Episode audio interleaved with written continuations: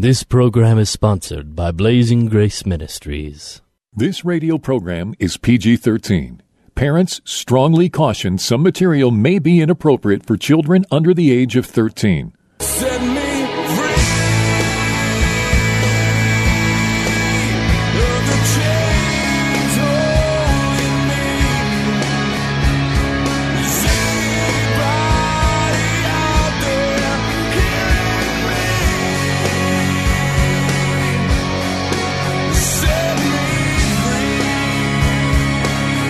Jesus' mission was to comfort those who mourn, bind up the brokenhearted, proclaim liberty to captives, and open prison doors for those who are bound. For those who want more than status quo Christianity has to offer, Blazing Grace Radio begins now. And here is your host, Mike Genung. Hey, Mike Genung here. Welcome back to Blazing Grace Radio. Thank you for joining us on this journey of life. And my guest today, Bob Allen, has been in Christian radio and TV for decades and different roles with Christian ministries such as those led by John Maxwell, John Piper, Michael Youssef, Tony Evans, and others. He's also had his own production company and he now works for NRB TV, a Christian cable channel. However, all this has little to do with why I've invited Bob to come on the program today. I met him in high school years ago. We became good friends, and then after high school, I didn't see him for decades, maybe 30 years or so. We ran into each other on social media. And then when we met for lunch in Tennessee a little bit ago, I found out that he has a story to tell that I think will be a blessing. So, Bob, my friend, welcome to the program. No, thank you, Mike. It's uh, it's kind of an uncomfortable thing because for the most part, I've been the one who's the picture frame asking the questions, and to be on the other side of the mic is is a little weird. Well, I thanks and I appreciate it. Appreciate you coming on. And so let's get started with your story as we had talked about. Well, and I appreciate the fact you didn't give exactly how many years ago it was that we met in high school. It's uh, when I add it up, it gets to be a scary number. Yeah. Um, yeah, it's interesting, and I don't, you know, you can break in anytime you want because I can monopolize and and maybe go off course here, but I mean, really, as far as this context goes, uh, when we were in high school, um, what we really weren't aware of in our youth at that time was both of our households were pretty much in chaos, Mm-hmm. um, and I don't think I'm misrepresenting that in your case. No. Um, in, in my case, uh, my parents had announced in my first year of junior high that they were going to be divorcing, but they were going to stay together until I was done with my high school years. So that meant six years of living in a household of warfare, um, which many years of that was with parents who lived in different bedrooms with locks on their doors, and and basically meant just a lot of very uncomfortable times. So that I spent a lot of time away from the house just to be away from that kind of conflict. Uh, and the other thing was that, you know, when it would come to a Friday night or something, here, here was the way it went. Hey, mom, I'd like to go do this. Can I do this? Go ask your dad. Hey, dad, can I do this? Go ask your mom. Well, I'm free because they're not going to talk to each other. And so that meant that there was basically no oversight. Um, and, uh, you know, that led to a lot of, of uh, not so good choices and decisions. Thankfully, God preserved me from anything that, that did lasting physical harm. Um, but it also left me without really any kind of anchor or mooring. I mean, we had been a church going family for many years, and we were actually part of a very good church with a very good pastor. But obviously, the, the reality of the faith was pretty much missing for both of my parents. So uh, even though the seeds were planted, I did not have a good example to look at for, for what a healthy Christian plant looked like, if you will. Um, and then as years went on and different choices were made as far as, again, for your purposes here, I ended up just where I was really in a place where I, I needed uh, a job at one point. Um, I was living with my mother and her new husband at that time and had been pretty much given the, the riot act of, you know, you got to get something going here. So I ended up taking a job with uh, a man who had lived across the street from us uh, when my parents were together. And the problem was that he was a man who had a very, very severe uh, addictive problem. and he used his affiliation with the Boy Scouts to satisfy that problem. Um, I was never in the Boy Scouts, but having been in the neighborhood, that was just you know I knew of him, and so when I went to work for him, I, I you know I had a sense that things had kind of been stranged across the street, but had never really in, in my age put it together. Well, all of those came, things came to uh, to a harsh reality when I was working for him, and I felt trapped because I needed the job, I needed the income, and yet I just was not comfortable with the things that were happening and the the demands that were made, and so uh, that that led to um, you know I don't even know how long uh, it lasted, but it was a long time, of, and it basically brought me to the point um, where I had always considered suicide and and was really I was brought to the point of you know it was hopeless. It was just a hopeless situation. And so um, it's interesting that that night I, I'd actually been writing a story. I'd always been a writer, and I'd been writing a, a story that was loosely based on my life. And uh, I had finally killed off the character, and that was kind of the uh, the symbol or the, the the metaphor of my own life. And I decided that that was what I needed to do. How old were you so at this there was a point? night- Uh, I think it was 17 or 18 when I reached that moment Oh, somewhere in that neighborhood because I actually graduated high school at 17. So actually, it was you know what it was probably more like 19. I, I really didn't put it together as what years it was, so it was probably a little bit later beyond that.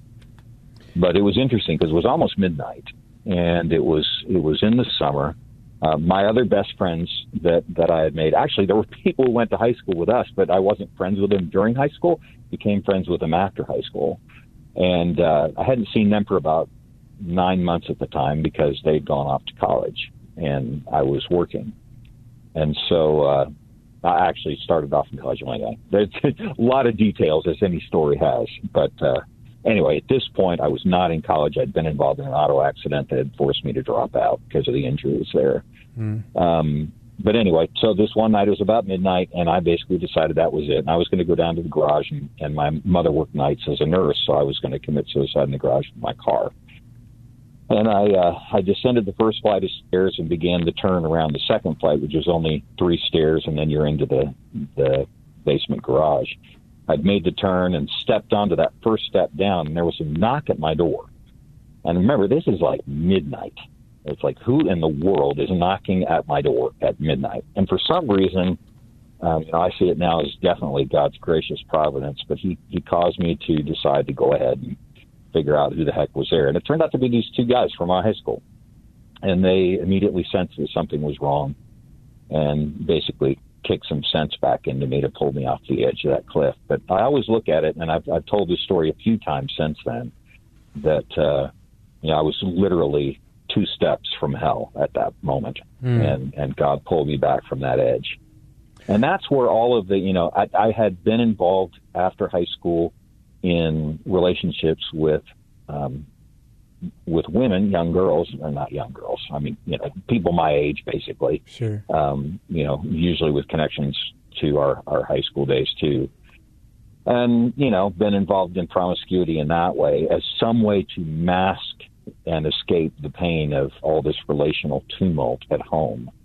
Um, I also had someone in the household who was a severe uh, addict to pornography, and so um, that was stuff that I stumbled across in the house and was a part of the picture at that time as well. So, but that was my escape. That was my way of finding uh, some kind of meaning or connection, you know, a false connection, though it may have been at those times. So, and then it weaved into, like I say, this gentleman. Go ahead. so did this guy molest you once, multiple times? Was it an office or? It was multiple times, and uh, it was everything from you know, oh, let's take a run, and in an orange grove, and at the office, and at his house. I mean, it was just, it was several times, and you know, I'd say, and it was, you know, I I could look back now in in maturity and think, man, you know, so many stupid decisions, but at that time, like I say, I just felt trapped and hopeless and didn't know what to do. So how did you cut it off with him? Uh, basically, he finally fired me because Oh. I wasn't getting the work that he wanted done. Um, I was in a, a sales position for his company, and I would literally sit there in the office staring at the phone like a zombie, and that phone took on the attachment of of the fear and the tumult of everything going on. So it was weird. It was for a long time after that. I had a hard time using the phone because in the midst of all that turmoil, I would stare at the phone and there just became this attachment to where the you know anytime a phone call was, it, it just brought back floods of all those memories of paralysis and pain. Mm. So uh, yeah, so he finally fired me because he was he was paying out you know a certain amount a month, and uh, my sales weren't matching that. So, and I you know I again I'm not sure I don't remember exactly, but you know it might have been too that I was pulling back in every way to try and you know get out of this situation that I just I, I was really torn up about. Yeah, and I've shared on this program how my mother molested me, and similar to you, well, not similar, just like you, I, there was one point where I was holding a gun and trying to get the courage to finish my life, but uh, by God's grace, that didn't happen. But those who have been molested go through self loathing. I felt dirty and shamed, couldn't stand myself, and sick, and of course, that's not the type of things you really talk about, you know, in high school. But so, what did no, you? No, but I mean, and it's something too where you you do that, especially when you're not connected to a lot of other people. You suffer alone because you think you're the only one, and you take a lot of the blame on yourself for you know why did I do this? Why did I go there? Why did I allow this to happen? Um, and it, it is really, I mean, as much as sometimes we look at people who get in those circumstances, those of us who've been there, we can relate to the fact, you know what, it's not that easy. Um, there's such a complex of emotions and things going on. And yeah, do I wish I'd made different choices? Absolutely. Um, but, you know, looking back, I can't be too harsh on myself because it just, it is very common. And that's interesting because I didn't know that, you know, about your story, but it, it brings me a commonality of, yeah, you know, I, I understand what you're saying, at least to some degree. And there's an intense spiritual battle going on, isn't there? Oh yeah, I mean, you know, because all those wonderful seeds planted by that good pastor and good church growing up, it was like I knew that what was happening was wrong and it shouldn't be happening. I didn't have a real firm grounding, but it was definitely a spiritual battle where the, you know, the word was speaking within my heart to say, you know, this is not right. You know, you shouldn't be involved in this. You shouldn't be doing this. Um, but again, I just did not have the, I didn't have the the power of the Holy Spirit at that point to break me free from it on my own. So, what did your healing journey look like? You know, it's interesting. I mean, basically, within a, a, a year or so, I was uh, I moved up out of my parents' house because basically my stepdad finally kicked me out, and he just said, "Look, I married your mother. You're not part of the deal. Bye." Uh, you know, not quite that short trip, but pretty much it. So I moved up to Central California, and uh, again worked with another guy we went to high school with, whose brother had a company up in uh, just south of Yosemite and was there for three months. And that was kind of breaking free from the milieu and the context and, and where all that uh, rupture and pain in both the family and my own personal life had happened. So it gave me a little space. And then uh, within three months, I had met uh, some Christians in that community who were starting a television station. And I'd always had this uh, plan that's like, I'm going to do newspapers, which I did in Southern Cal and then you know radio and TV. Well, you know God switched that around and made it from newspapers to television. And these people, it was interesting because they were unchurched people, but they were earnest people. And part of the television ministry, the reason they started the channel was to have a Christian witness to the community that, that we were in. And part of that was that all Sunday was pretty much preaching programs. And we were a tiny little station, and there wasn't really automation. So when we were on the air, someone was up in this little building on top of a mountain, uh, pushing buttons to roll from one program to commercials to the next program, and, and et cetera. So part of my job was to stand there in that little building on top of the mountain and have preachers preach the word to me in this little building. And uh, that was really bringing back and watering the seeds that the Lord had planted in my growing up years in church. And uh, I finally had a dramatic encounter with him one morning um, where I literally thought I had died. And uh, and it was just a dramatic calling of me to himself. And and at that point, again, this still the people I was with were unchurched, but the one core that he put within me was just a hunger to read the Bible. And so I just began reading it Genesis to Revelation, Genesis to Revelation, Genesis to Revelation. And that was really the foundation of everything was uh, coming to see the truth of who he was, all he had done, his promises, his love for me in Christ. And uh, and then that just proceeded over time as I got involved in some good churches. When I got back to Southern California, um, it just grew from there. And then I didn't really, I didn't have to address those specific issues per se. And I never really had a hatred for the man involved. I mean, he was, he had his own broken story and background. So thankfully, by grace, I was always able to, to look at him and realize it was kind of like uh, the biblical story in Matthew 18 where, um, you know, the, the guy who owed the unpayable debt was forgiven by the king, and then he went out and beat his fellow slave who owed him so much less. And you know, thankfully, I've always realized like, you know, my sin is so great, I can't hold someone else's sin against them because I realize the immense work that Christ did to forgive me for everything that I have done in rebellion and sin. And so, literally, I have many times over the decades prayed for him.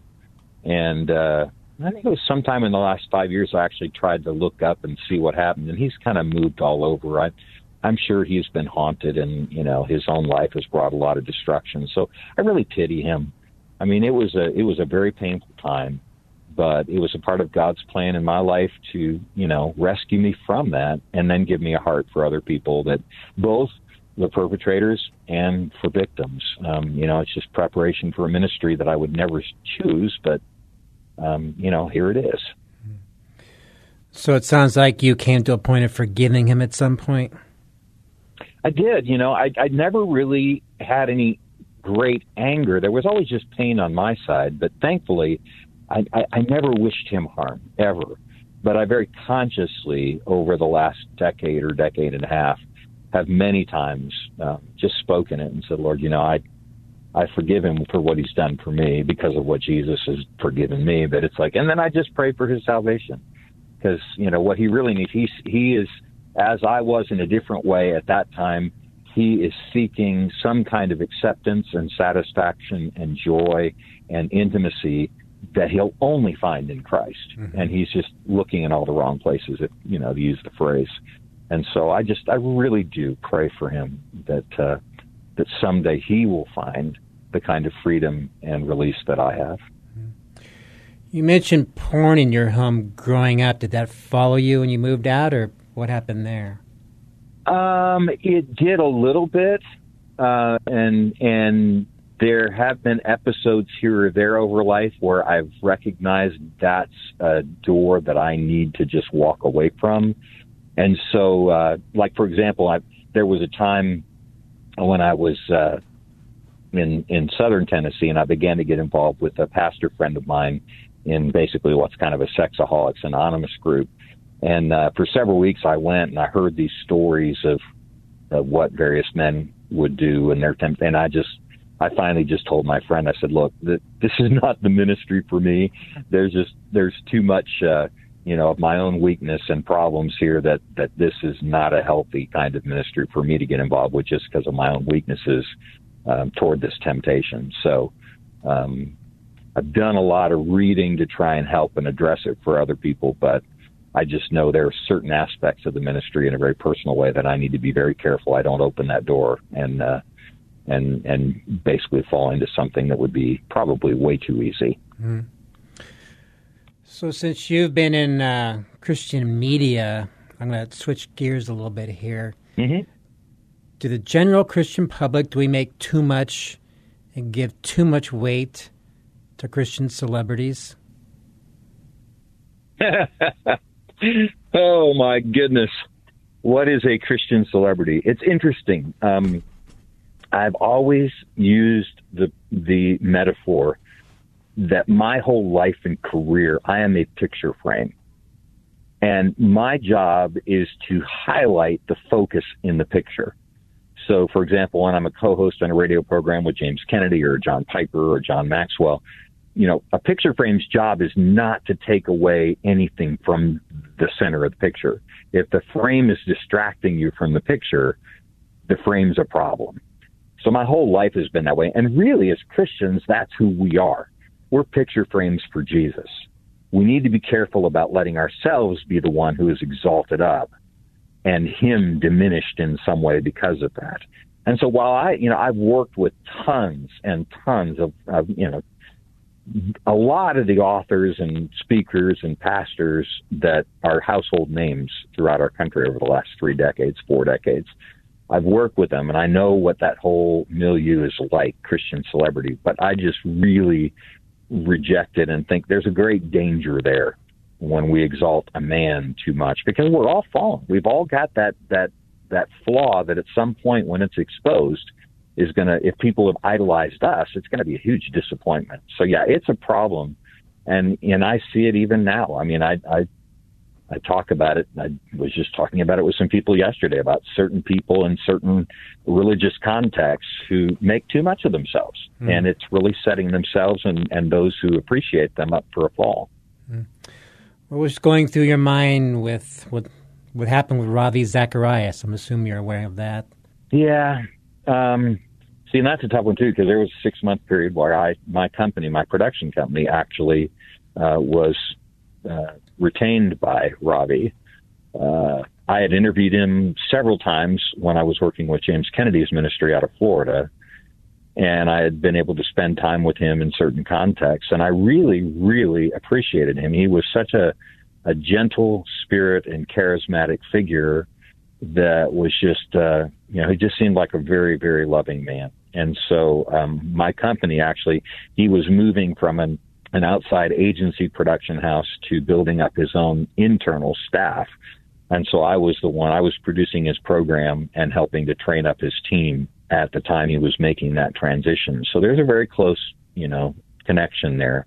And so when he when the stories began coming out that was especially painful um, and I don't know. You know, there's there, his son says one thing now. The reports have said other things. His daughter said, you know, I've learned, at least I'm trying to learn, to really step back from making any kind of final determinations when I'm not a firsthand witness. Because you know, without being there, you really don't know what's happening. I mean, I, we just had something at my workplace over the last year and a half where one of my colleagues who had tremendous connections in the media spread lies about my uh, CEO and, and my workplace. And it led to us having to shut down the workplace from death threats and just vile things being sent because of the story he had told about us, which wasn't true. Um, and yet, that story was broadcast on MSNBC and in USA Today and on CNN and on Christianity Today and World Magazine and Christian Post and on and on and on. Every media source, secular and Christian, spread this story. And as a firsthand witness, I'm like, and it's not true. it's not true. So that just made me really sensitive that when I hear a story about someone else like Ravi, it's like I'm not going to hide my eyes from it and say, you know, okay, I don't trust it entirely, but I'm going to at least say, if I don't have all the details firsthand, I'm going to at least realize that I may be wrong about what happened. Obviously, if if if the report is is largely accurate, then he made a lot of very unwise decisions, and uh, you know he had a weakness that really caused a ton of damage, um, both to the individuals who were directly involved, but also to all those who really appreciated and loved him. And it's just another sad story and a reminder. I mean, especially, you know, I, I turned around again. When I see something like that, I look back and say, Lord, I, I'm not strong enough to be the one who, who can say that'll never happen to me. And I just pray for mercy. Um, I just, I don't ever want to bring a kind of a negative uh, view on Christ and give, give unbelievers a reason to blaspheme him because I'm weak. And I know that's a very real possibility. Well, Bob, we're out of my time, or out of time, I should say. But I really appreciate you coming on, and thank you for what you shared. Well, I thank you for the opportunity, Mike, and it's good to reconnect and kind of even to learn a little bit more about your story. And, and uh, I really have appreciated just what I've seen of how God has called you and the impact you're having. I mean, there's just, it's an area that definitely needs to be discussed more in small groups and among men. Um, you know, to say, hey guys, we need to be together on this. We need to make sure the enemy doesn't lie to us and say you're the only one. It's like, no, we need to support each other because this is a big, big temptation and idol. Thank you, my friend, and thank you for joining us, and we'll see you next time. Do you wanna be free? Blazing Grace is a non-profit international ministry for the sexually broken and the spouse. Please visit us at blazinggrace.org for information on Mike Genung's books, groups, counseling, or to have Mike speak at your organization. You can email us at email at blazinggrace.org or call our office in Chandler, Arizona at 719 888 5144. Again, visit us at blazinggrace.org. Email us at email at blazinggrace.org or call the office at 719 888 5144. This program was sponsored by Blazing Grace Ministries.